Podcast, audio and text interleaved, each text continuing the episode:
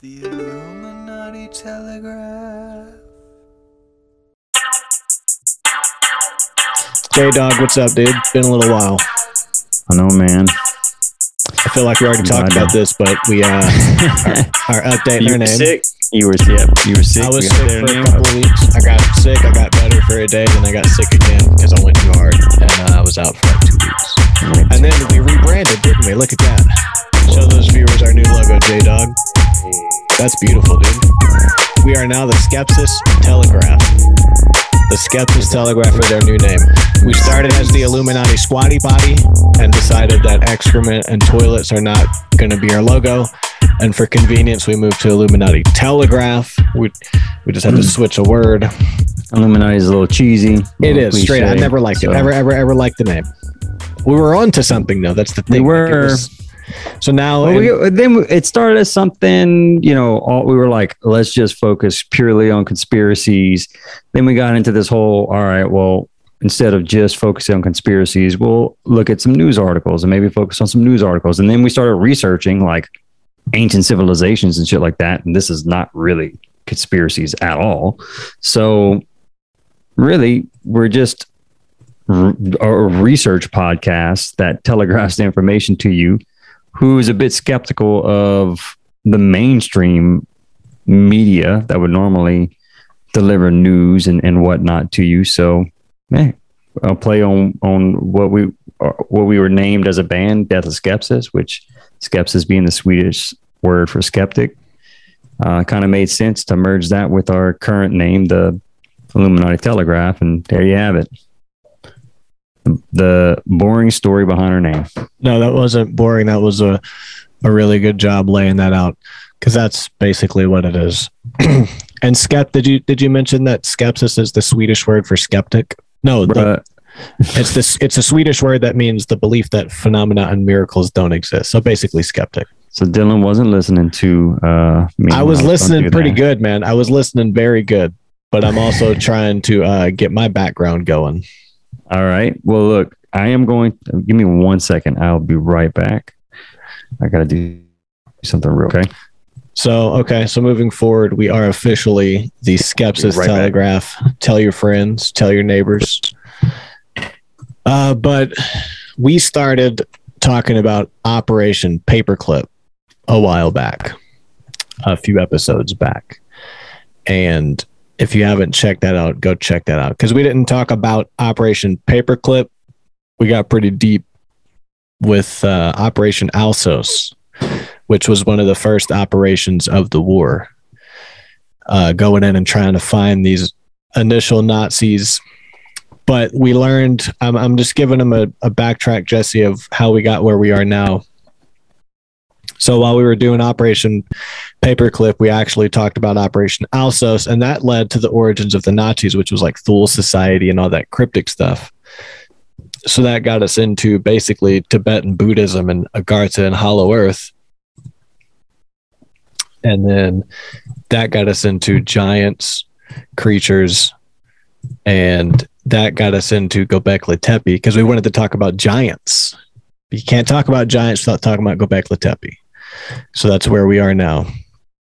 And today we are getting into after covering the history of the cradle of civilization, the Levant, um, and how Jericho, the walls of Jericho and the Great Flood, how that ties into the beginning of the Neolithic Revolution. It's a beautiful thing, history, and really connecting the dots. And uh, we finally got in the Gobekli Tepe and Pillar 18 and Pillar 31, Enclosure D. And that was all to build up to this episode, Pillar 43, the Vulture Stone, because this opens up a GD can of worms, doesn't it, J Dog? The biggest. The you could say that this pillar, pillar forty three, is probably the most important ancient artifact on uh, Earth at the time that we found so far, um, and understanding our history um, as a civilization, uh, dating back to the fur- furthest that we can trace it. So, let's look at pillar forty three. Let me pull it up. Share screen. Dis, you have disabled participant screen sharing, Dylan. Oh, I got you, dog.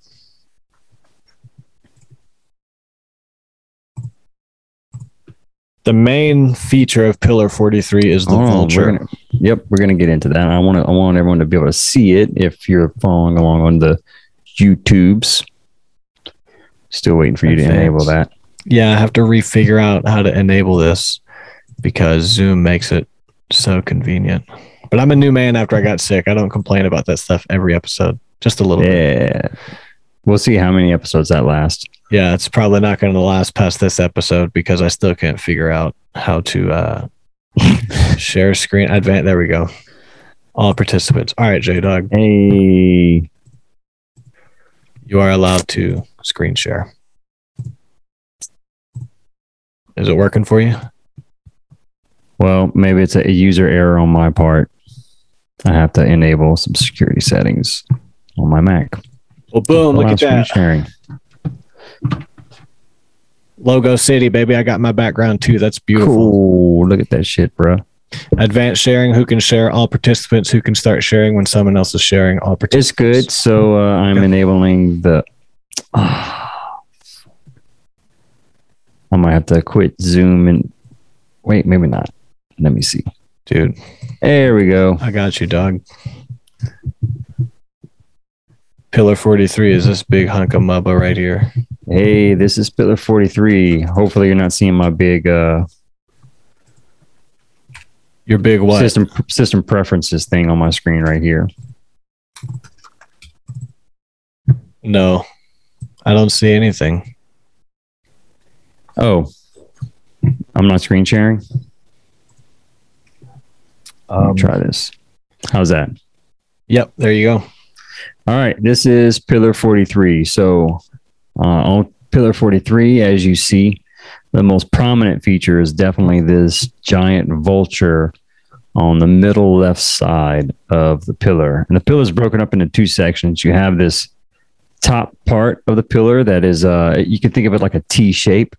Um, the top part is the the you know the top of the T, um, which has the large vulture, and then to the right of the large vulture, you have a smaller looking vulture type of um, figure.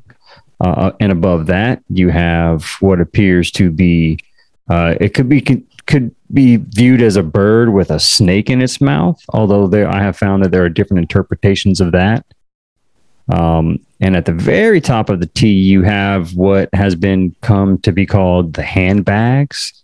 So you have these like squares with an arch uh, along the top that would resemble like the handle part of a handbag. And then to the right of each one of those arches, you have uh, what looks to be some animal carvings. Uh, and we'll get into what the, the potential meanings of that could be later on. On the bottom section of the T, uh, the biggest prominent figure you have right here, and what has been key to some of the theories that have uh, been developed around what this motif could mean, um, is the scorpion figure, and it's quite clearly a scorpion. Uh, to the left of the scorpion, you have what what it could appear to be another snake, and below the snake, a dog type figure, which it's it's butted up against the perimeter wall right there. So uh, you can really just see the snout of the dog, and then two of the legs coming out. But it's pretty clear that it, that that's a dog. And then towards the bottom, at? you have Can a, you put your cursor where? right here. Can Oh. you see that? Yeah, yeah. And then you have at the very bottom of the T, you have what appears to be a duck style or a goose I would say goose. animal, a goose animal. That looks like a goose. And then the Just one of the stranger, th- strangest, yeah, just the head, just the head and the neck, and it's kind of standing on his back or his neck. Um, Like what appears to be off. the pillar cuts off, and there appears to be what is a headless man with an erect uh, dick and balls at the very, very bottom. Oh, do they even carved in the the circumcision line? That's how you know these weren't Jews. Did they? Look at There that go. dick. It's got the texture of that little line around the head. I'm zoomed all the way in on the dick. They even got the bottom. balls shriveled up too, like on this stone. These ancients back in the day. Do you think they had a laugh like any construction worker would? Oh, I'm sure, dude. Humor, definitely. Like they did a Um, motion that was like small, like yours. Oh, Oh. small. You're small. And they all made jokes about How uh yeah, dick jokes go back uh, millennia. and So- then Thoth came out with his trident and sh- sparked him with electricity and killed him for uh laughing on the job. Um, one thing that I forgot to mention that's up towards the top of the pillar are those two those H symbols that come back again. Oh, and if you remember from last episode, that was on like the belt of the uh, pillar 18, I believe it was. do you remember what those represented? um, the parallel worlds between the um, the underworld and and this realm, basically. Right. So the celest, the the cosmos, and our world, or or the cosmos. It, it could be construed a bunch of different ways, but. Um, that's what the author of the book that we're currently reviewing surmised in the last episode that we spoke about those H symbols. But it's interesting they appear again on this pillar, so obviously there's some meaning to this culture um, back Yeah, so when that- Göbekli Tepe was built. And you also have these uh, weird, like V shapes that are interwoven together as well. Yeah, what is that?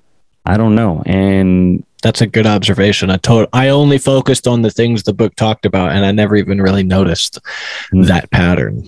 yeah, there's a these weird. It could represent the Milky Way, because as later on, uh, maybe on the next episode or two, we'll get to that point where the dark rift of the Milky Way connects with like the main star of Cygnus. Maybe, Uh, like it all. So that could be maybe. However, nifty.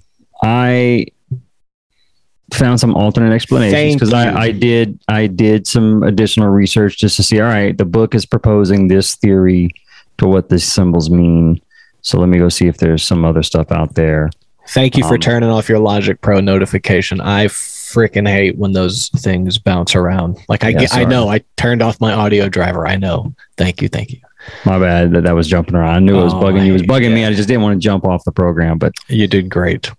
um but yeah so i went and did some digging and and maybe these so i don't know you want to just jump in and start talking about what obviously this motif is, means something right? They spent time to carve this giant stone. Um so what, what were they trying to what were they trying to say with this scene that they're depicting here? You want to just go ahead and jump into it? Yeah, definitely. let me Uh, stop in my sharing 2017, a peer-reviewed paper brought to light Pillar 43. Can you share that again? oh the pillar Yeah, yeah. Just keep the screen going with pictures you got it for the viewers. then i can't follow along with my notes but do it go Oh, for it we can just leave it there. Let them No, look you're at it. good. That's fine.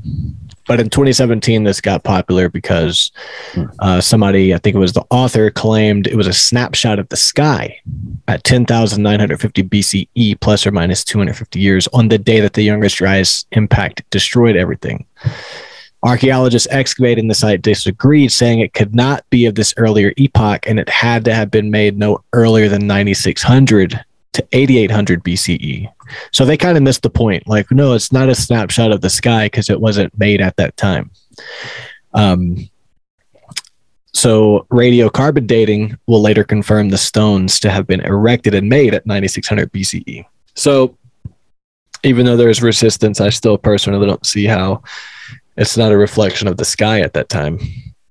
But that's neither here nor there. That's just the beginning of the theory. In 2010, Spanish archaeoastronomer Juan Antonio Belmonte proposed the scorpion on the pillar represented Scorpius. To some, this would mean the vulture represents Sagittarius, while others think it symbolized, symbol, uh, symbolized Cygnus, the celestial bird, which is a prominent feature in the northern night sky. Further evidence from radiocarbon dating organic material removed from the ring wall of enclosure D shows the stone was erected between 9745 and 9314 BCE, which would put its construction immediately after the end of the Younger Dryas mini ice age when society reemerged from what would have been the catastrophe um, when the sky map fucking uh, 10,950 BCE snapshot of the sky when everything got fucked up. So then they get into actually breaking it down.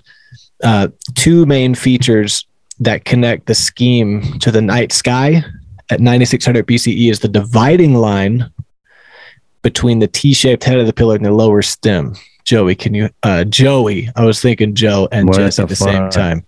Uh, Jesse, can you move your cursor along that horizontal dividing line and show the viewers? right here. So as the the, the T Yeah. the T shape that I was describing earlier on the the horizontal dividing line is what decides the uh, vertical uh, part of the T to, from the horizontal part of the T.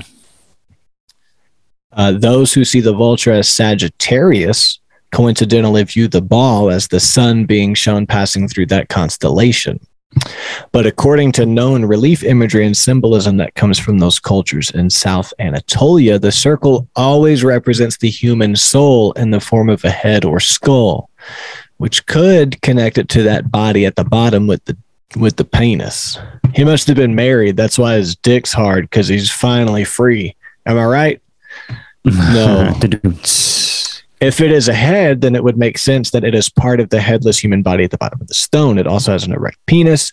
The central vulture's wings tilt towards the ball, implying the ball, if representing some celestial object, also must be in the same part of the sky as the other forms depicted. If the vulture, scorpion, dividing line, and ball represent parts of the sky, could they be matched with the night sky in 9600 BCE? That's So- basically the foundation for what is still being argued today, right? Right.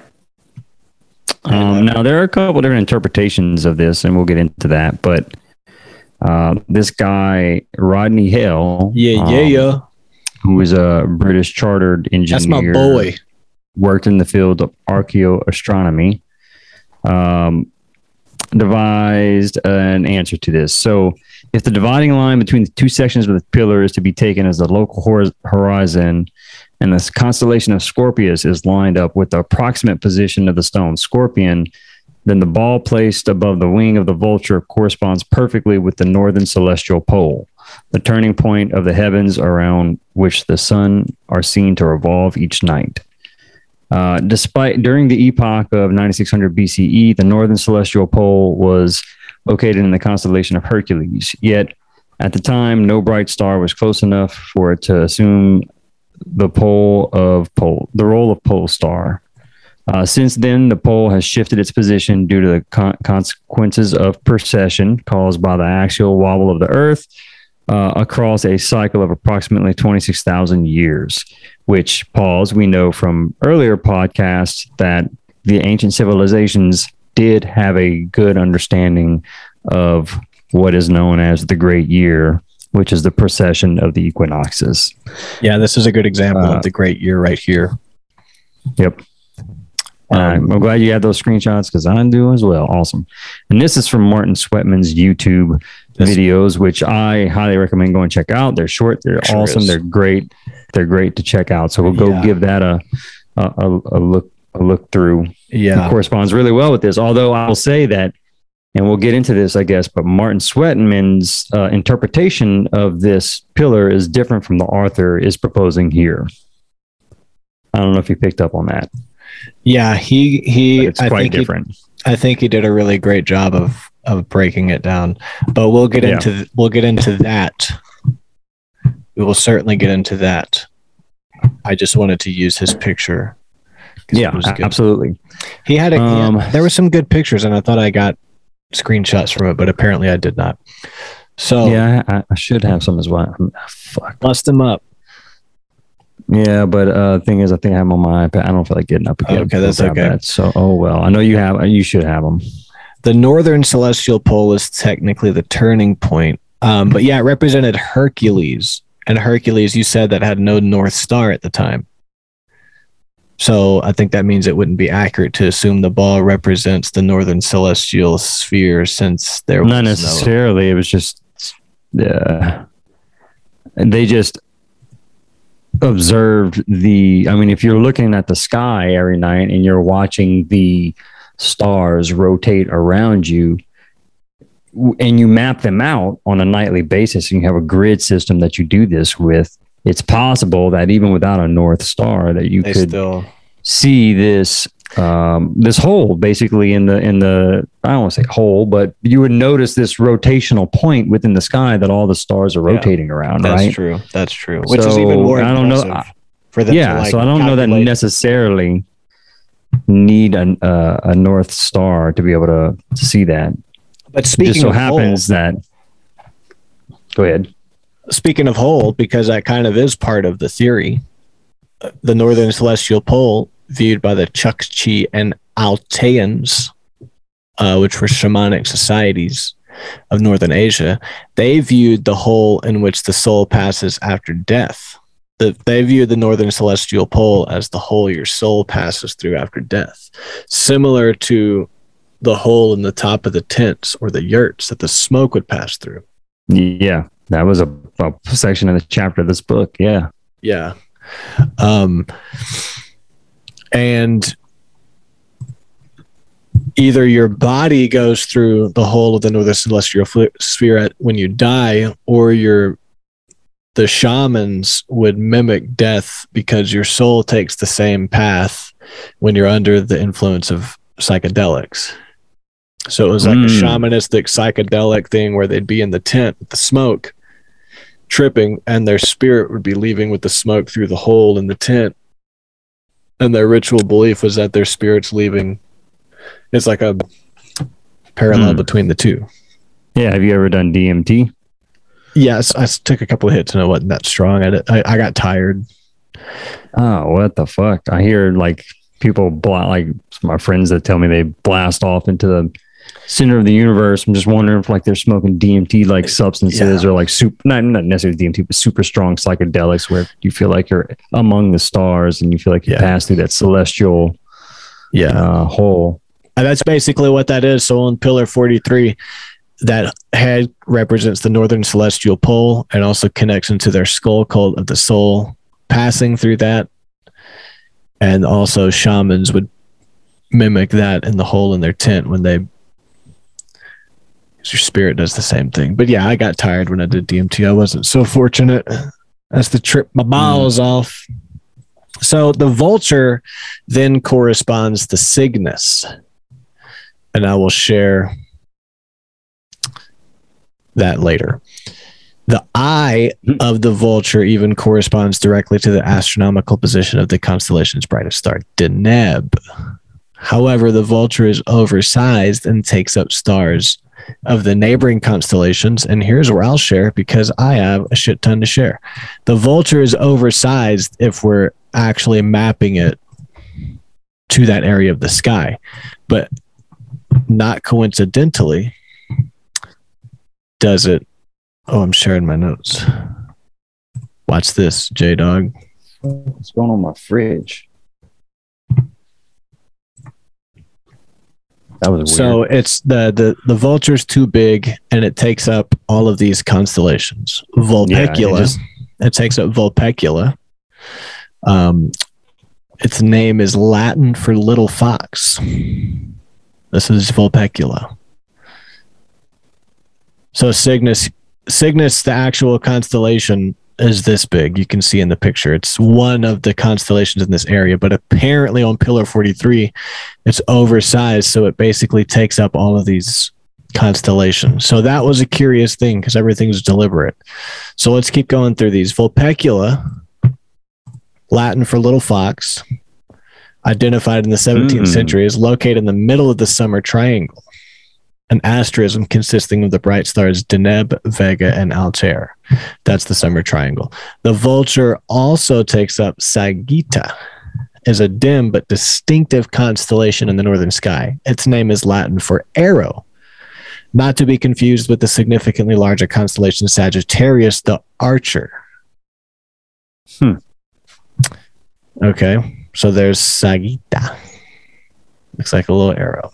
Yeah, it does look like an arrow.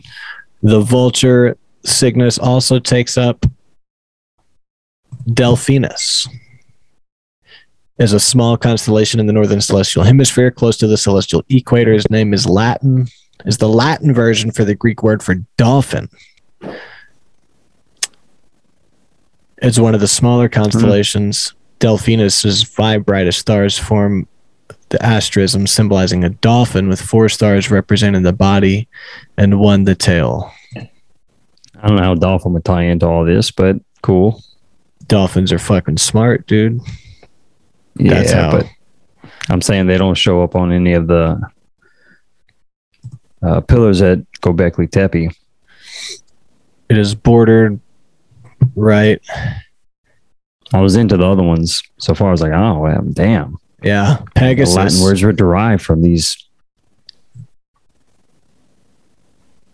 is uh, named after the winged horse Pegasus in Greek mythology. So all of these constellations you're naming were if if the if if the celestial pole was in the correct position at the time of uh, Rodney Hale's findings, the vulture would have been so large that it would have encompassed all of these different constellations Yes, including Hercules. that you're going over. It covers Hercules as well. And we all know who Hercules is. Roman mythological hero adapted from the Greek hero Heracles. I love how that's all connects back to Sumer. They just recycled it. It covers Lyra, one of the 48 listed by the second century astronomer Ptolemy. Lyra was often represented on star maps as a vulture, an eagle carrying a lyre, and hence is sometimes referred to as Vultur Cadens or Aquila Cadens falling vulture or falling eagle. That is it right there. Aquila, Latin for eagle, and it represents the bird that carried Zeus slash Jupiter's thunderbolts. Its brightest star, Altair, is also in the summer triangle. And that's all the constellations, but basically, it takes up the three stars that make the summer triangle Deneb and Cygnus, Altair and Aquila and Vega and Lyre. In Greek Hellenic tradition, all three of these stars were considered vultures. In Greek Hellenic myth, they are the Stymphalian birds or harpies, three monstrous creatures that were part human and part vulture. In Babylonian mythology, Cygnus, Aquila, and Lyra were the three sky birds that attacked the god Bel Marduk, the Mesopotamian equivalent of Hercules. In Armenian sky lore, the stars of Cygnus were seen as an ancient constellation known as Angeg, the vulture, because Armenia Major embraced parts of the southeastern Anatolia region, including the San Sanliurfa province, which is something that kind of comes up again later. Uh, so, according to the author, it follows that the vultures, the constellation Cygnus, expanded to include all three stars of the summer triangle. And because Armenia Major embraced Southeast Anatolia, it seems like they put this to me. One thing I thought was like they made it cover each one of these stars that represents a culture in that region, almost like the pyramids are laid out like the Osiris Mhm. Osiris's belt. And That's what I was thinking. Like almost like these cultures were like, we're Deneb, you're Lyra, they're Altair. And maybe they're even geographically mapped similar. Psst, that's just what I was thinking. Because Possibly. it mentions Armenia Major embraced it, and it's part of their sky lore too. Uh, Cygnus was was known as Engeg, which was also a vulture, vulture in Armenia Major. So there's like this weird vulture consistent symbology way back when. Yeah, and it's possible that, that that's what that represents, but um, there are definitely other interpretations of what these these animals could uh, and these inscriptions on Pillar Forty Three could mean. Let's let's get into it. What do they mean, J Dog? Well, um, so you want to go over the Martin Sweatman stuff because Martin Sweatman uh, had a similar belief that he believed that this was a depiction of a sky at, at a certain time, but they disagreed on the actual timing of when um, it occurred because they disagreed on the meaning of what the circle represented on the pillar. So, you know, the the book, uh, Andrew Collins and Gregory Little, uh, they're they're proposing that that circle is representative of the celestial pole. Whereas if you follow up on Martin Sweatman's work on Gobekli Tepe, he is referring to um, the sun. So he actually believes that the Yeah. circle represents the sun, and um, it the different an- animals all represent um, corresponding constellations um, based on spe- the specific date of when Scorpius was in the position that it's in on that pillar. Before we get to So that, you have some screenshots that you can share for that? yeah. Um, there's this couple. There's a little bit left in the book though. Oh yeah, let's finish up the books uh, findings, and then I have one other one that um, I don't know if we'll get to it tonight, but it's a quick theory on what this could all mean, and it does make sense as well, and it has nothing to do with the cosmos of the stars at all. So, anyway, let's finish out the book. Um, you can see that, right? Yep. Uh, so I can see Cygnus rising above the horizon because the book finishes up talking about the other vulture. This one, this one right here. Vulture chick. yeah, the calls it. vulture chick. What is that? So, since the ball represents the northern celestial pole, according to the book, if a straight line is drawn down, it connects that to the the body. It is seen to line up perfectly, therefore dividing it east and west. If this, if that's the horizon, then that would be the meridian. So, with the west side representing the western night sky, where constellations descend into the horizon, then the eastern side represents where they're born again, Mm. or reach reaching the meridian. The wings of the vulture tilt towards the ball as if to acknowledge it as the soul of the human that has departed to its destination through the hole in the sky. And that seems kind of arbitrary, Yeah. but That's what I thought when I read that part. th- but if you go further into chapter three, which is um, I think what I was talking about earlier today, but the vulture is seen as the creature that carries your soul into the afterlife. Mm.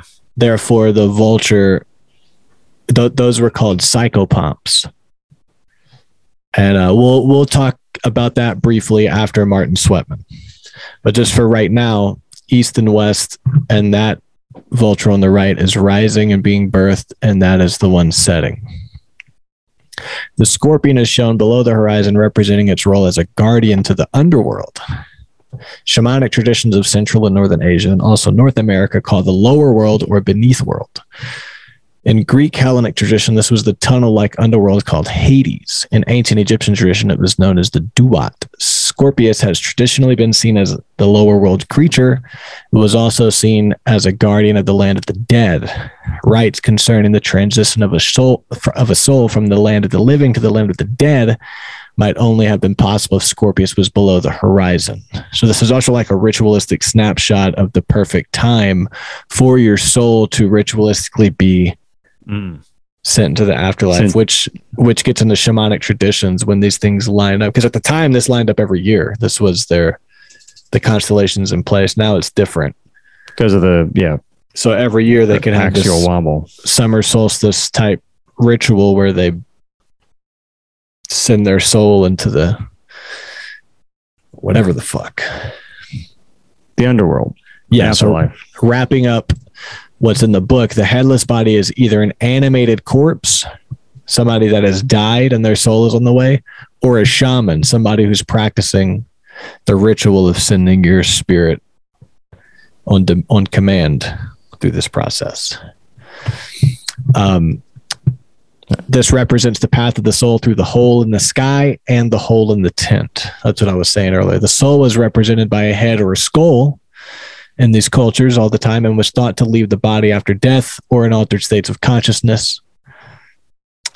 Uh, and Gobekli Tepe has shown to be one of the earliest known sites having a skull cult because they start discovering these things. And this is where we get into Martin Sweatman's video, which also begins with this picture I'm sharing. So, Jesse, basically, uh, this is a map of the sky from that time.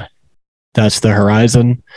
The meridian is the ball and the head, and it represents the celestial North Pole and the skull cult of your soul passing through the hole in the sky, whether you're dying and it's actually passing through the hole in the sky to get to the, or you're a shaman tripping balls in a tent because your spirit does the same thing when you're high on drugs. And to get deeper into it, we're now going to look at uh, video one of Dr. Martin Sweatman's six part series, Prehistory Decoded. Jesse, what, what does Dr. Martin Sweatman say? And this is this picture is from his video. So, uh, Dr. Martin Sweatman built on a theory proposed by um, Graham Hancock back in Fingerprints of the Gods, where he proposed that what was depicted on Gobekli Tepe was uh, scorpion. The scorpion at the bottom was uh, the constellation Scorpio, and the um, constellation that would be represented by the vulture was actually Cygnus. Um, and that was based off of the date that Graham Hancock had picked at the time, which would have, for some reason, been the sun passing through today's date, if I re- if I recall correctly. Is that right, Dylan? The way he described that part, Um, I don't know. the way Graham Hancock was describing it, and and then Martin Sweatman, Sweatman essentially said, no, that was the wrong interpretation of it. That that what Oh, was yeah, represented by the vulture was actually uh, Sagittarius, not Cygnus, which. Uh, and then they did some some uh, So it was Graham math, and Hancock. Stellarium is the program we're looking at right here. It was Graham Hancock thought it was Cygnus. Martin Sweatman says Sagittarius, right? Right. So Graham Hancock Cygnus, then the ball is the sun. Martin Sweatman Sagittarius, then the ball is. And forgive me, I don't have any notes in front of me. I'm just going off the top of my head on this. So Oh wow, that's pretty impressive. I got notes right here. Let me read this. I will be fucking this up. So, um, um, Mr. Martin Sweatman proposes that that Vulture was Sagittarius, not Cygnus. Um, and then to prove his theory, they use this program called Stellarium, where you're able to go back and see what where the what constellations the sun was passing through on a given date when looking at a given section of the sky. Um, so why don't you read through your notes on how we came to this date of 10,950 and what's important about that date? All right. Um, this bird represents Ophiuchus, but it's not in the perfect position according to Martin Sweatman. This is the vulture, right? This wing. Yeah. So what Dylan is point, uh, po- pointing out right here is he's pointing to Sagittarius, and um, that would be the vulture um, as represented in the year um, 10,950 BC. Um, The goose at the bottom looks like Libra, and this is Martin Sweatman. The dog wolf looks like Lupus. This dog would be Lupus here. correct. Libra, Libra, Scorpius, Scorpius. I guess that's Ophiuchus. Remember the bird that's rising? Yeah, Maybe the vulture maybe it was- chick, the small vulture on on pillar 43. Yeah, the small vulture. So basically, Sweatman might not believe that theory, and he thinks it might line up with just another constellation. Yeah, essentially the argument is it does that ball represent the celestial pole in the sky or does that ball represent the sun? At the time when Sagittarius was right here, right? Correct. Which was 10,950 BC. Or no, or the book is proposing that that constellation is Cygnus. So the book is actually proposing what Yeah. uh, Graham Hancock is proposing. so these are two different Whereas theories we're talking Sweatman, about. yeah, Martin Sweatman is saying that no, that's the sun that that ball is representing, which would represent either a different date or those are different constellations they're referring to. Right. Um, the handbag symbols, according to Martin Sweatman, and I like this theory, Yeah, this Supposed- theory makes sense to me. Supposedly represent the other three solstices and equinoxes. And instead of handbags, they are pictures of the suns on the horizon. And that does look like a sun now. Like whenever it sets on the horizon, it's flat Yes. like that. And the rays. Can you hear that siren? No. Oh yeah, a little bit. You can hear it. Hopefully, they're Mhm. picking up some dead homeless people that OD'd in their RVs. Just joking. All right, back to the ancient stuff, huh? Um, that was a dark joke. Hey, well, we're speaking of like dying and stuff, right? So like maybe maybe that ambulance is going maybe those homeless people are free and their souls going through that hole in the sky. Then they don't have to worry about cooking meth on the side of the road no more, flipping off traffic. Anyway, I'm uh I'm having flashbacks. Of the homeless problem near you. Yeah, they've been back and forth. They all left and the whole road was trashed. And it was like, damn, how can they do that? And then they all came back. And it's legal. Yeah. Yeah. So the handbags represent the other three solstices and equinoxes. And instead of handbags, they're pictures of the sun on the horizon. The animals near them correspond to the cor- corresponding constellations Pisces, respectively. First one, that's Pisces, right? Yeah. Why don't you use the have another- screenshot of this section? I have another. I have another one. Nope, not that one. Not that one. Uh, well, that's my other screenshot of this section. So All right. that's Pisces on the first handbag, and that's the on, I'm astro. taking That's the asterism. Go ahead. I'll take. Uh, stop screen sharing. You can you can share. I set it so that you can override it. Oh, it wouldn't let me. There you go. Pisces was the first bag. Gemini is the second bag, and the winter solstice. go. Yeah, there you go. I had that one too. Uh, and Virgo is the third one of the spring equinox. So the main one is like the main pillar 43 vulture must be the main equinox. And all of that happens at 10,900 plus or minus 250 years. And the odds So they did the a odds, stati- yeah. So they did a statistical analysis, like a scientific breakdown of like, all right, well, you know, picking which asterisms each of these animals represent. wait. I have a question before we go too far. Okay. Pisces, Gemini, and Virgo are equinoxes, respectively, like a, a, a fall, winter, and spring. This all happens as what the as what he says. This all happens at ten thousand nine hundred plus or minus two hundred fifty years. Mhm. So at that time, these equinoxes recurred annually. Correct. Yes, correct. That's how it works. I'm just wanting to clear that up.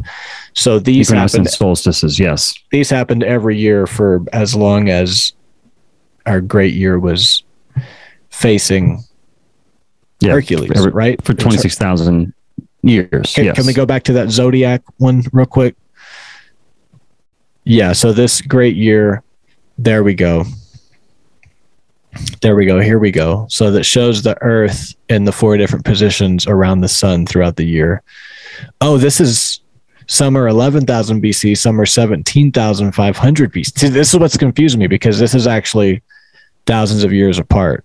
This isn't actual actually annually. You know what I'm saying? This That's- is just showing you the precession of the equinoxes. This was not showing you what was necessarily on pillar 43. Well, He actually described next to the handbags. These are next to the handbags. That's Libra, handbag one, handbag two, and handbag three. Right? Right. But the point he was making so during the summer of what, 10,500 BC, uh, you would have the, you would see Pisces. Is that right? Is that the, That's the- Gemini. Is that Gemini? So you would see Gemini there. And at the, Uh, the northern celestial sphere would be at Gemini. Is that what you're saying? So let's Northern- see. Yes. And on the opposite side of that, so in the winter, right? I guess you well, that's have 9,000 years apart. So it's not the winter. no, no. But listen, You're talking about the great year? The winter of the great year. I'm not year? talking about the great year, but if you were just if this was just in a normal year, the, uh, directly opposite of that is the constellation. And I'm not sure if this is how Right. it works, but this is uh, how I'm putting it together. Directly opposite of that would be the constellation um, Sagittarius, Yep. and then if you look at like in between those two constellations, right, where fall would uh, fall, you have uh, this symbol, which Pisces. are Pisces, and this symbol, which is what Libra or whatever, Virgo. Virgo. So- right? spring- So- spring. summer, summer, summer, summer. Yeah, but this is just saying uh, th- this picture is showing you that, all right. So if you were in summer That's 4500 BC, Yeah. yeah, this is a great year. But in the video, he's not. He's using this to describe like, all right, well, if you were in uh, this particular great year on the summer. Uh, I'm trying to think of the best way to describe this to you. You'd have to go back and rewatch the video. He's talking about something different on top of this image as he's going through it. So that's probably why it's confusing you. He's he's essentially saying that in the course of a, a single year during that particular great year, if you look at these constellations opposite of each other, so Gemini is going to be opposite of Sagittarius, uh, Pisces is going to be opposite of Virgo um, as that as the sun pa- as the earth goes around the sun in that particular great year. So that would be the constellations that these ancient people would be seeing. Uh, it would be different if you were in um, summer of 4500 bc or summer of 1750 bc or summer of 2000 ad he just used this to show that the reason that this is not what we would look up and see today is because of the great year because we're going to see the opposite constellation in our summertime based on where we're at in the great year. I don't know if that made any fucking sense at all, but it's a difficult thing to describe. But anyway, I'm sorry. That was a long, useless tangent. Well, it's not useless. cut that whole cut that whole section out. No. Um Pisces, Gemini, and Virgo. Because the in the video he Let's just watch that section. Fuck, it, what the fuck are we doing? We're trying to figure it out. That's the that's the name of this game. Yeah. Hold on, hold on, don't play it yet. Because right here he's saying Pisces, Gemini, and Virgo are represented by the handbags as the solstice and the equinoxes. And this all happens at 10,900 years ago. So I'm just gonna that that statement, part. that statement, do you understand what I'm asking? This statement right here, is he talking about annually those equinoxes or Yes. according? Yeah. So All right, here we go. We're going to listen to just one section. So This is a short section of the video. actually, it's going to play ads in five. Wow. solstices and equinoxes at this time. Do you have the sound? Can you hear that? So that's a nice idea, but what is You can. And over the whole world rose a clamor of hysterical joy at. World War One promised us a perpetual peace. All right, skip ads. All right. this precession of the equinoxes? And how can it be used to represent a date? Well, you know that the Earth rotates on its axis, does that once a day, but that axis of rotation itself precesses over the course of about 26,000 years. So it's like a wobbling top. 25,920, but whatever. And that has observable consequences. It Yes. means that uh, if we look behind the sun, if we could see behind the sun and see what constellation was there on the summer solstice today, Okay. we would see the constellation Gemini. On the solstice. But 11,000 years ago, if we were to do the same thing, if we were to look at the sky behind the sun on the summer solstice, we would see the constellation Sagittarius, as shown on pillar 43. so the summer solstice constellation gradually Yeah. um, rotates around the zodiac, and it's the same for the other uh, equinox constellations and the winter solstice. So, by writing down all four of the constellations corresponding to summer and winter uh, uh, solstices and spring autumn equinoxes, you can write a date accurate to within about 500 years. There you go. That's what we propose Pillar 43 represents. Okay. So, what part of the great year do those constellations wind up behind the sun during the summer solstice? That What What do you mean? if you were to ask that question, that would be the answer. If if the pillar Oh, okay. forty, if pillar forty three, if that is representing the solstices of a year, because that's yeah, the thing that was able to confusing me because it's a hybrid statement. It's the solstices of that year in that within the great year. of the great year. So Right. it was like a fractal picture. So it's like a it's like a reverse puzzle. Like here's the like an astronomical uh, part of a test in college. Like if if these are your solstices, which one's missing? Oh, Sagittarius. Like, okay, what part of the great year were they lined up behind the sun during a solstice? It's like, oh, okay. And then the, the puzzle gets a little more specific. It's like, okay, it was 10,900 plus or minus 250 years. It's like, good. And then some other person's like, 12 12,000 years. They get it wrong. But you see what I'm saying? Yeah. So, So, what he so what he ended up doing to determine like the accuracy of this date um, was, was math. Yeah, they basically was math. So there are eleven different um, animal figures depicted on all of these different pillars at Gobekli Tepe. 13, roughly 13, 13, different animals. Thirteen. So That's an occultic um, number, do, you, bro. do, you, do you have notes on yeah. how The they did this, this, this statistical breakdown? I'd Yeah. like you to share that. the odds of getting these animal symbols is in the tens of millions he says if each symbol did is a if each symbol is a dice with 13 sides because there are roughly 13 animal symbols that have appeared at Gobekli Tepe not just on the stone so there's 13 symbols at Gobekli Tepe total and if each one was a dice with 13 sides if we take into account the orientation of the symbols as well, you get one in seven. Well, the one and seven in the for the orientational correlation. because there's seven orientations available or something. That goes beyond me, okay? But that's what he did, okay? Combined with 1 in 20 million, which is how many options you get with 13 13 sided dice. Then you get 1 in 40 million. That this particular orientation is the case on the stone. So 1 in 40 million is the final result of doing statistics with all of One the in 140 million. One in 140 million. Wow. Yeah. That's the odds. It's could because and they did this statistical breakdown because you know Oh, all oh. of these different Sorry. That that's the other thing. They fucking factored in the orientation. And I was like, how do you do that? But that's based off of the great year.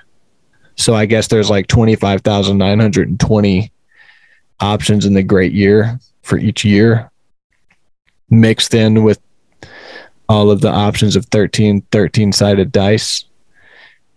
So those are the two things that like multiply together to give you these astronomical odds. If it was just symbols, like them picking symbols, that's still crazy odds that all of the symbols from Point being- year- point being the the odds that they pick, pick these particular symbols that that could be closely related to particular asterisms in this in these different constellations. In the orientation with which they're laid out on the pillar is 1 in 140 million. So it's a very if you do the math based on those those statist those uh those factors, then it's a very low probability that this could be depicted uh, of a different time if you were thinking that those animals represented constellations. That's what I was trying to say. Did I not say that well enough? No, you said. I mean, just kind of re-summarize summarize it in my voice. Sorry, That's crazy odds, man. it's crazy. and I like that. That's that's one of my favorite parts of his video because all of the other stuff is almost like induction.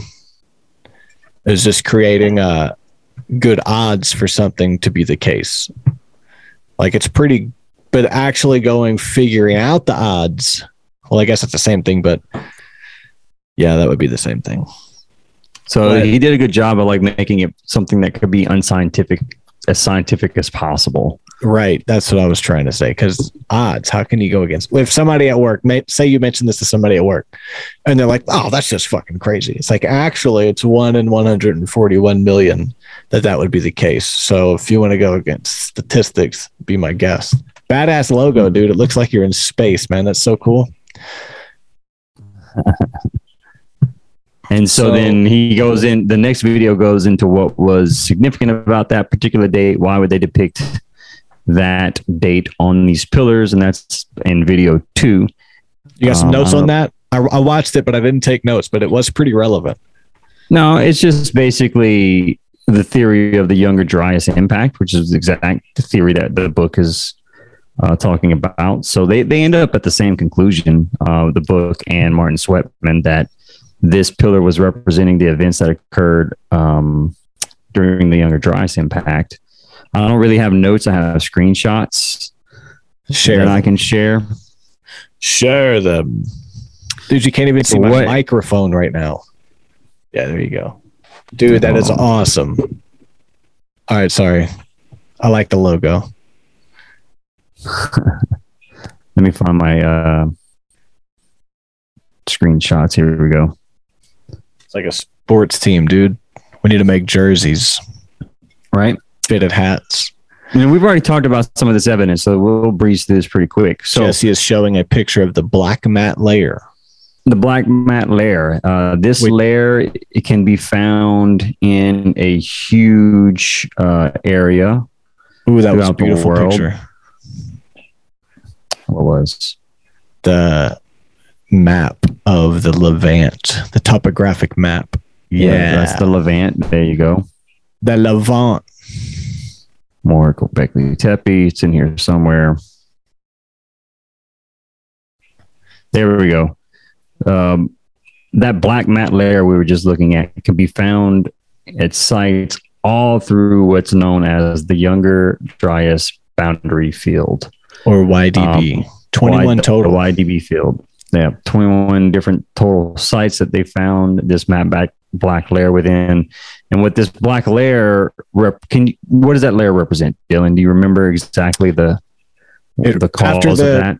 Yeah, after the major comet impact of roughly 12,800 years ago, all of the ash and debris and acid rain that fell from the sky from volcanic activity and nuclear The impacts of The- comets striking the Earth. Yeah. nuclear equivalent to nuclear how do you say that nuclear blasts basically it just put shit all up in the sky for a long time and it rained down and when it all settled it turned into the black mat layer so that's it's literally the ash and debris of and it's it's pretty amazing. Like there were like pretty advanced cultures that you know you find art, artifacts from like refined tools below this black mat layer. yeah we're going to get into And, that too because uh, we're really trying to get into already- giants Yeah, we already have, but uh, in last episode that we talked about this, but below the matte black layer, you find all these like s- sophisticated tools that these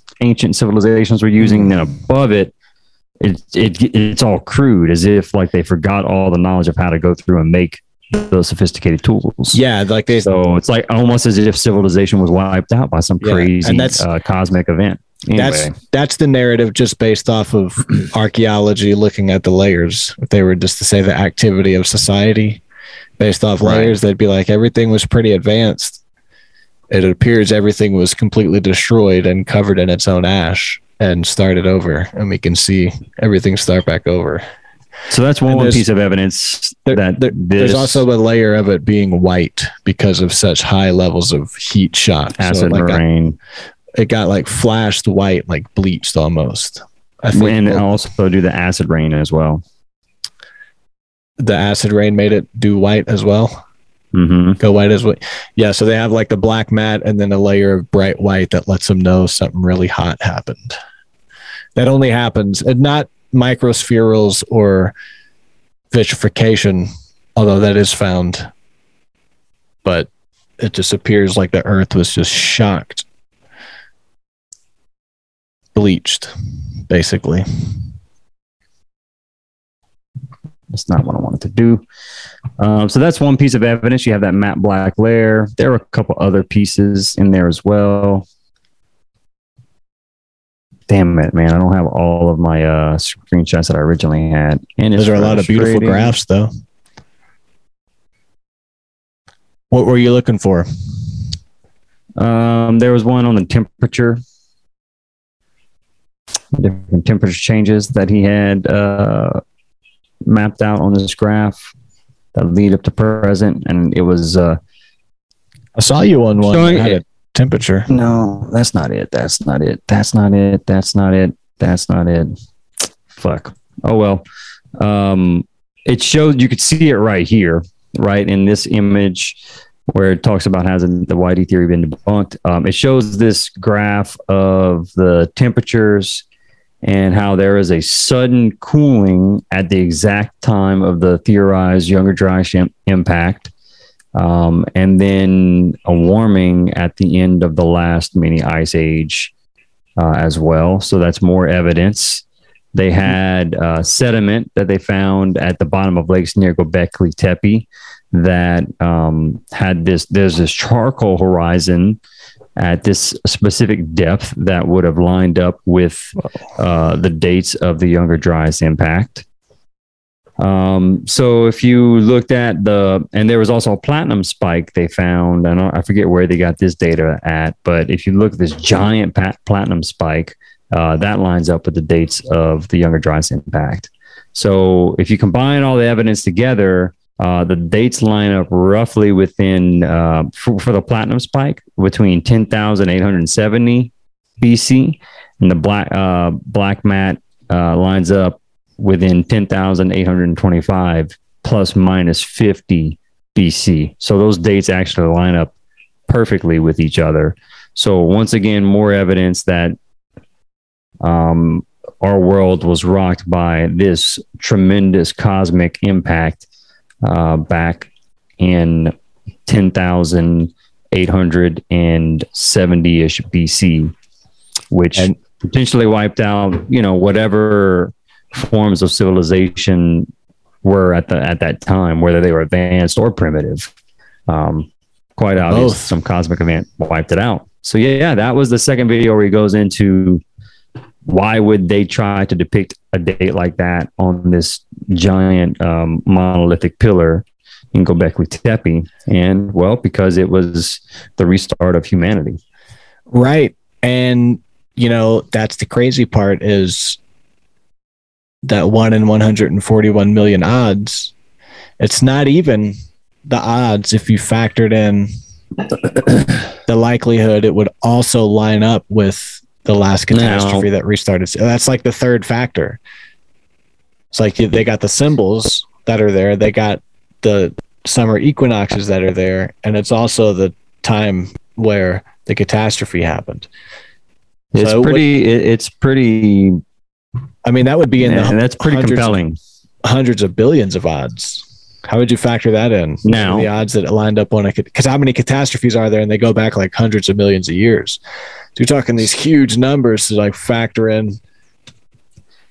Now, I want to be fair. Not everyone believes this uh, pillar is depicting a cosmic event um, that occurred during the Dryas impact. So let me. Uh, we'll wrap it up with this last theory um, before we close out this episode.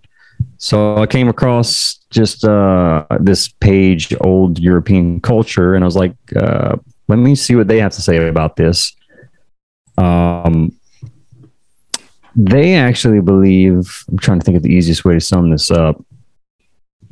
Uh, they, this this person has a bunch of articles about zodiac signs and what their meanings were and how they're actually used as solar calendar markers and they're used to mark part of the solar solar year when the animal in which the zodiac is representing has its mating or birthing season, which is an obvious annual event that you can't miss. Uh, this use of animals in solar calendars predates the Greek zodiac by thousands of years and was ubiquitous all over Eurasia and North Africa and used uh, the same way since the Neolithic. Um, both animals depicted on Pillar 43, vultures and scorpion, were used in Middle East and Central Asia as calendar markers to mark the beginning of the rain season. So, why would they do that? In the area of Gobekli Tepe, the solar year was divided into two seasons dry season, which is the end of May to start October, and rain or wet season, which is the end of October to start of May. And in places with this kind of climate, the arrival of life giving rain is the most important calendar event. Vultures begin their mating season when the first rains arrive in November. I'm gonna share my screen right now. Please do. Um, and you can't miss it because they start their synchronized displays. Um, scorpions hide when the temperature gets too low, which in the area of. Gobekli Tepe is also when the first rains arrive, November. And you can't miss this because they disappear from the fields where it's cold and wet, and they appear in your houses where it's warm and dry. So both scorpion and vultures being depicted on Pillar 43 could mean when rains arrive cool, but maybe that's just a coincidence. So, how do you explain the bags? Well, scorpion was used in Mesopotamia uh, as the calendar marker to mark the beginning of the grain grain sowing season. Sowing of grains was done after the first rains when scorpions disappear. Um, after the furrow is made, the seeds are planted into the furrow. And how do these sowers bring the seeds to the field? Well, most likely in a basket or bag with a handle, like this one. And they show some other ancient depictions. It's like this one walking next to the plow on this Mesopotamian seal. And if you see it right there. Or like this one seen carried by in, in this Egyptian mural, which is right there. Hmm. Oh shit! Seeds. Or this one carried by this European medieval in- European medieval drawing. And you would plant the seeds one. in the summer, right? The solstice. I'm sure that time has something to do with Or this one, harvesting. yeah. and this one of the Van Gogh paintings. So Well, Van Gogh didn't know So- shit. yeah, whatever. So these baskets keep popping up over and over. So uh, he says, I wonder if the basket-like objects found depicted all over Meso- Mesopotamia were possibly actually just baskets full of grain seeds used for planting new grain. If you think about it, the mental jump from all of the seeds you collect to save some of the seeds to plant them so they will grow into plants that will produce more seeds next year was huge. It was a paradigm shift of the highest order. The faith placed in these seeds was massive. The expectation was these seeds were, uh, was uh, huge. They know from ethnographic records that the seeds are treated in a special way and that special rituals were performed with them, that blood sacrifices were offered to them.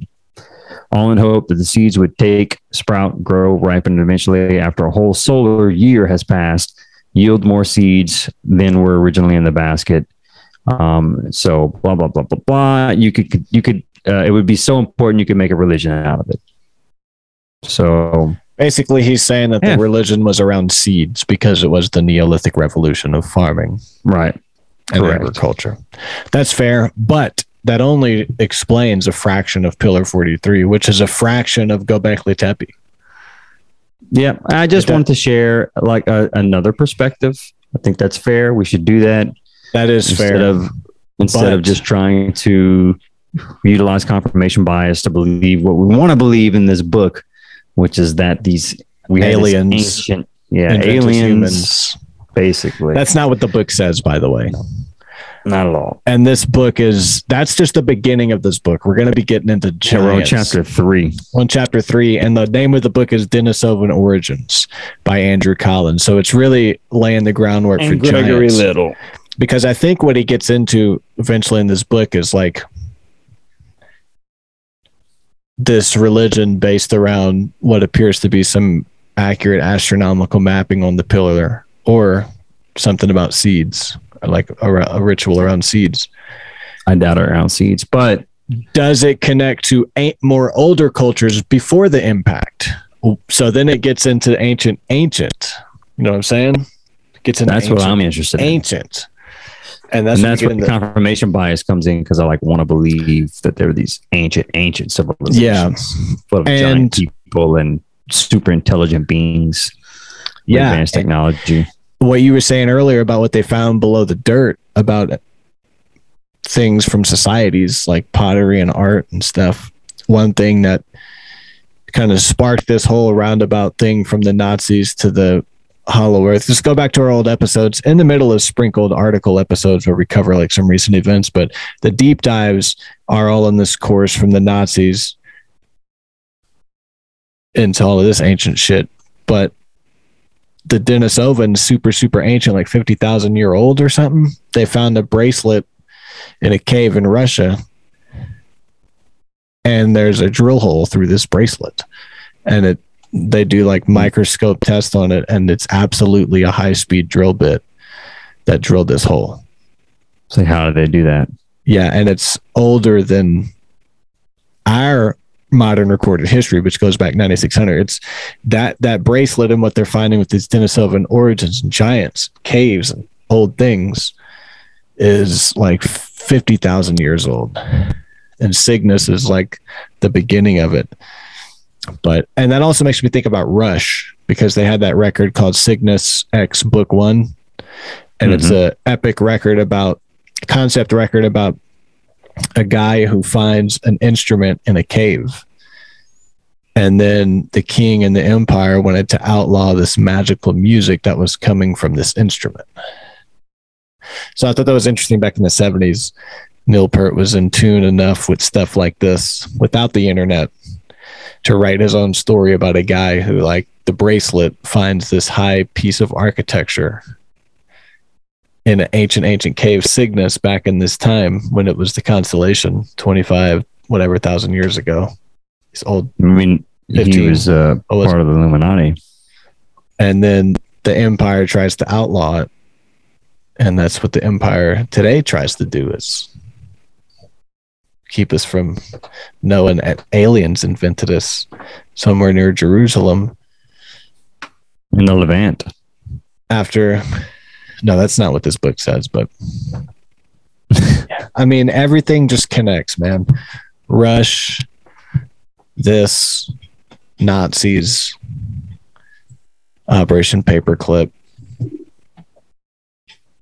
Hollow Earth, lizard people giants russia Nazis.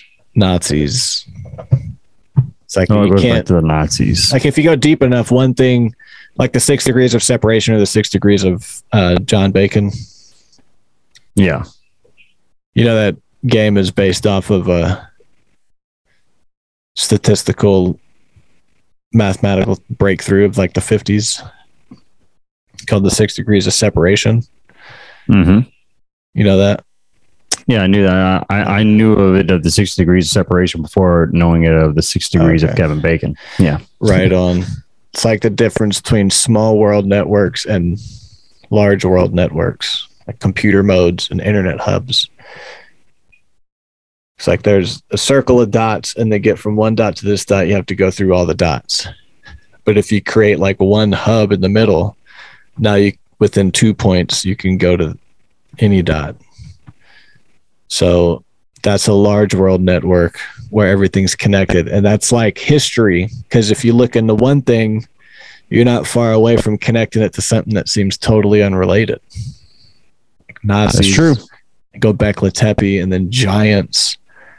And chocolate. Chocolate, because Nazis and the corporate power structure and the child slaves that we talked about in one of the recent episodes in West Africa, and then Tesla, Right. and then right back into the Nazis, and then it's crazy, man. Fucking, All I like doing back these. to Gobekli Tepe. These podcasts are a lot of work, but they're always rewarding. Where They're else fun. can you like look into stuff with a friend and then talk about it? No one does that. Uh, just podcast. yeah. It'd be a weirdo if you just did this for you on your free time without putting it online for other people to listen to, right? Yeah. I mean, maybe in your 20s, but not when you're getting old like us. Yeah, we're getting old. Your hairline's looking good, though. Yeah, What is your hair? I don't think I'm losing it. No, I don't think I'm you gonna are? Lose my hair? Nah. I think I started having a little patch. I think it's starting to go on me.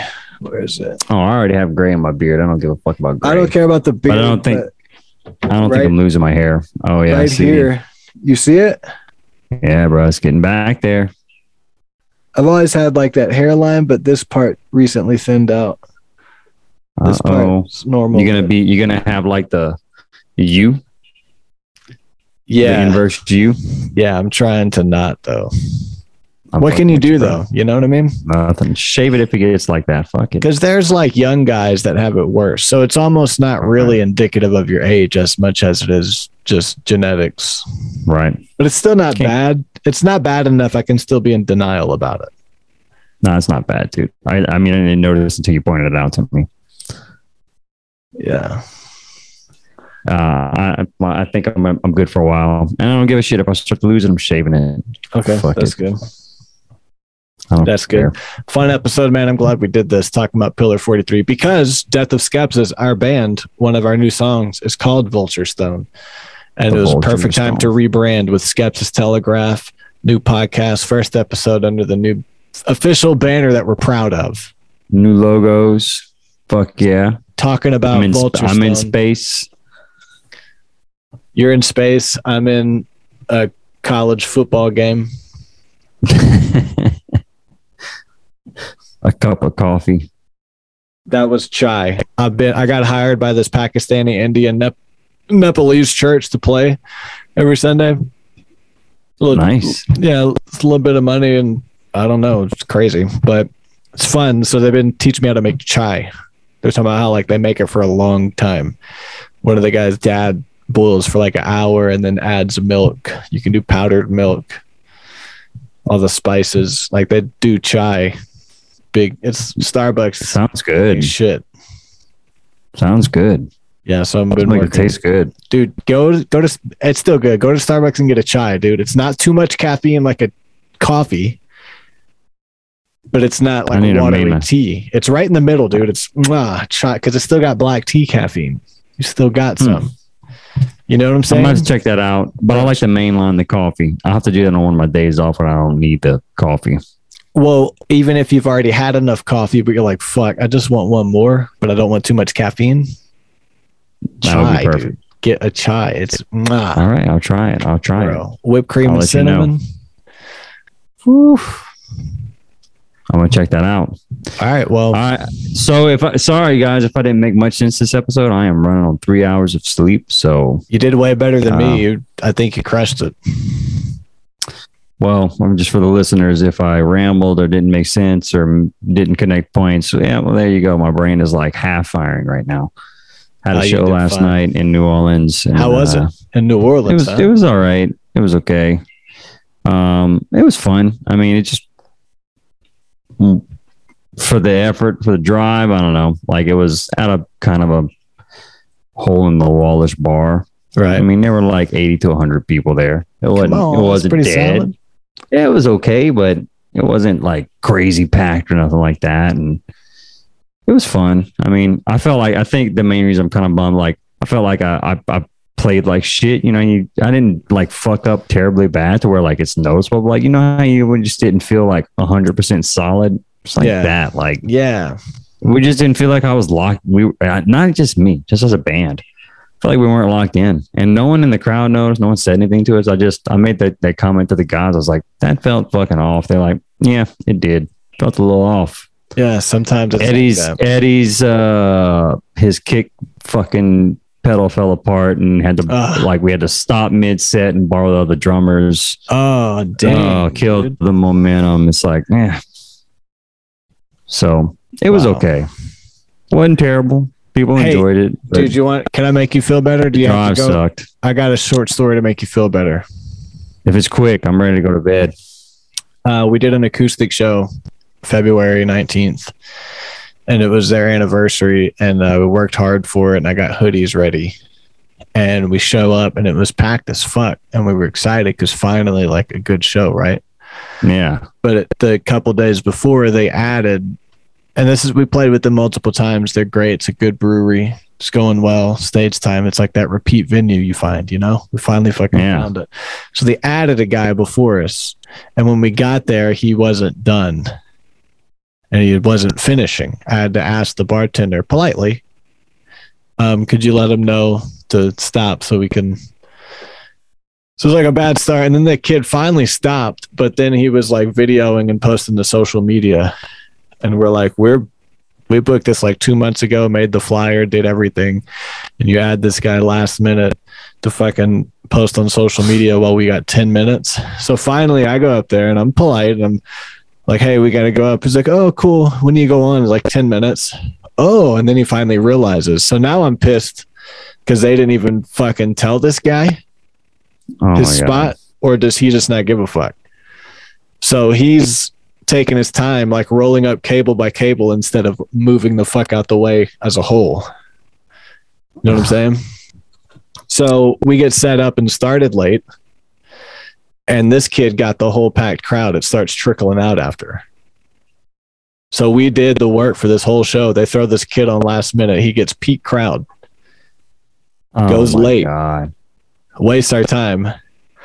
And then when we're almost done setting up, over in the corner is this cross dresser, trans, and that's Uh-huh. fine. I'm just telling you what was in the corner under this under the light. It was outside. There's an inside, outside, and then a garage. Three sections. Awesome place. Sounds awesome. Yeah, and so so this like really tall trans cross dressers set up selling pies on the table. Um, and that's fine. It was just there, right? But Mhm. right when we're about to start, the manager comes out all happy and shit. It's like, hey, the pie queen's gonna do 20 minutes. And you know, get the crowd going. Mm.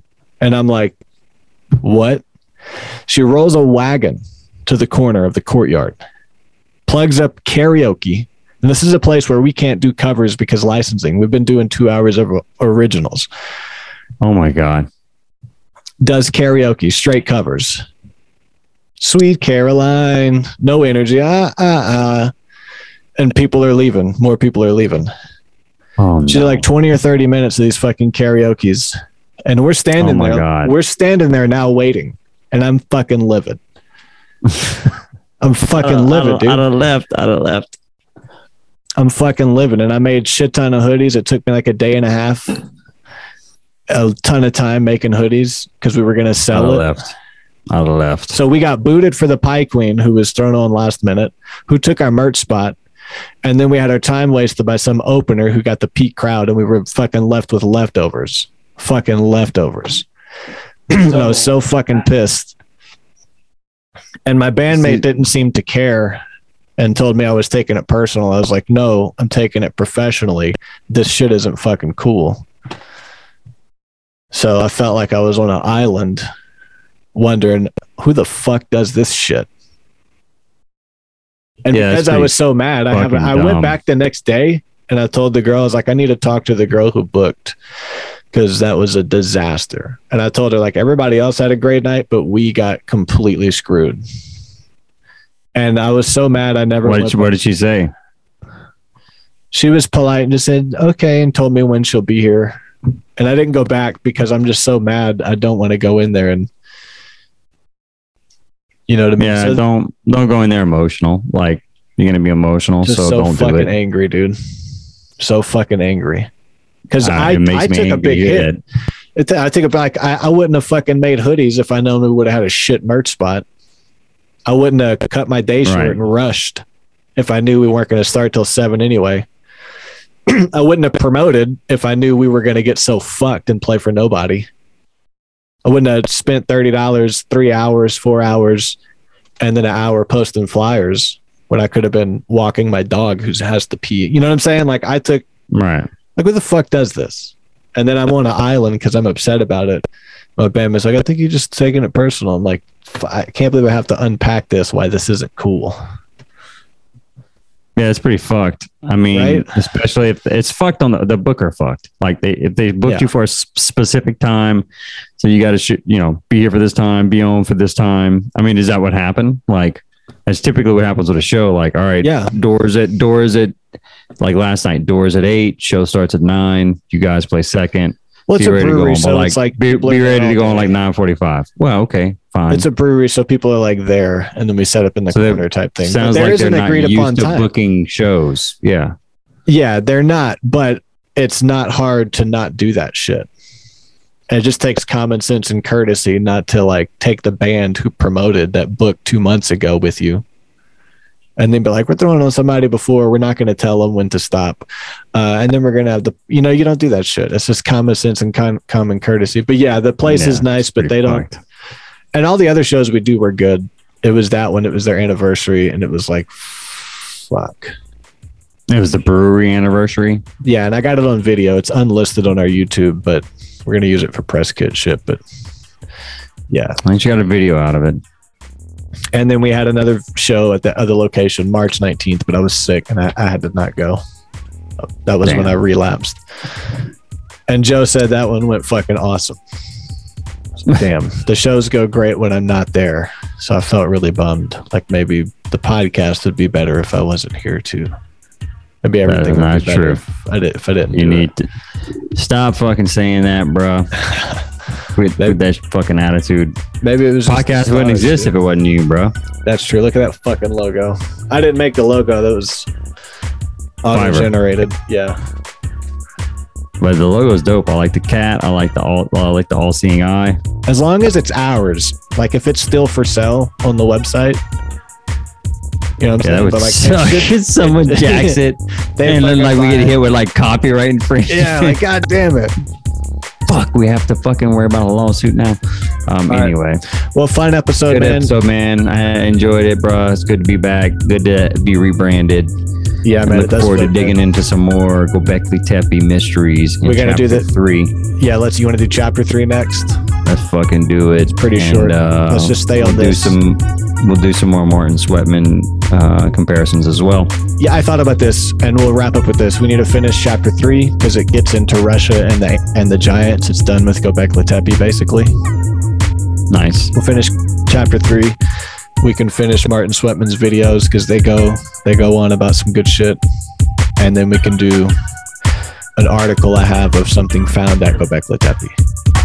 Fuck yeah. So that might That be sounds four, like a plan. that might be four episodes. Chapter three, Martin Sweatman's videos are a lot, and then the article. So let's just bust through Man. those. Yeah, it depends on how long the episode is. We'll see. Let's do chapter three and then Martin Sweatman's videos in one. Yeah, uh, that's what I'm thinking. We could do that done. All right, maybe not Wednesday, but whatever. Yeah, Wednesday might be pushing. We'll try though. I mean, I'll see. Maybe I'll get it. Maybe I'll get the research done. But I Let's but let's do chapter three Wednesday. I can do that. we'll see. I, I'll see if I have. I'll let you know. Yeah, let me Wednesday know. morning. Let me know. I'll let you know Wednesday morning Thursday night, you can get up a Friday episode. or Wednesday night. Yeah, whatever. All right, man. I still gotta go clean up and I'm ready to go to bed. Rest up. Thanks for muscling this out, dude. Yeah, man. I, enjoy, go sleep. I, I enjoyed it, bro. All right. All right, man. I'll see you. Uh, see you later on this week. All right. Peace, bro. Peace.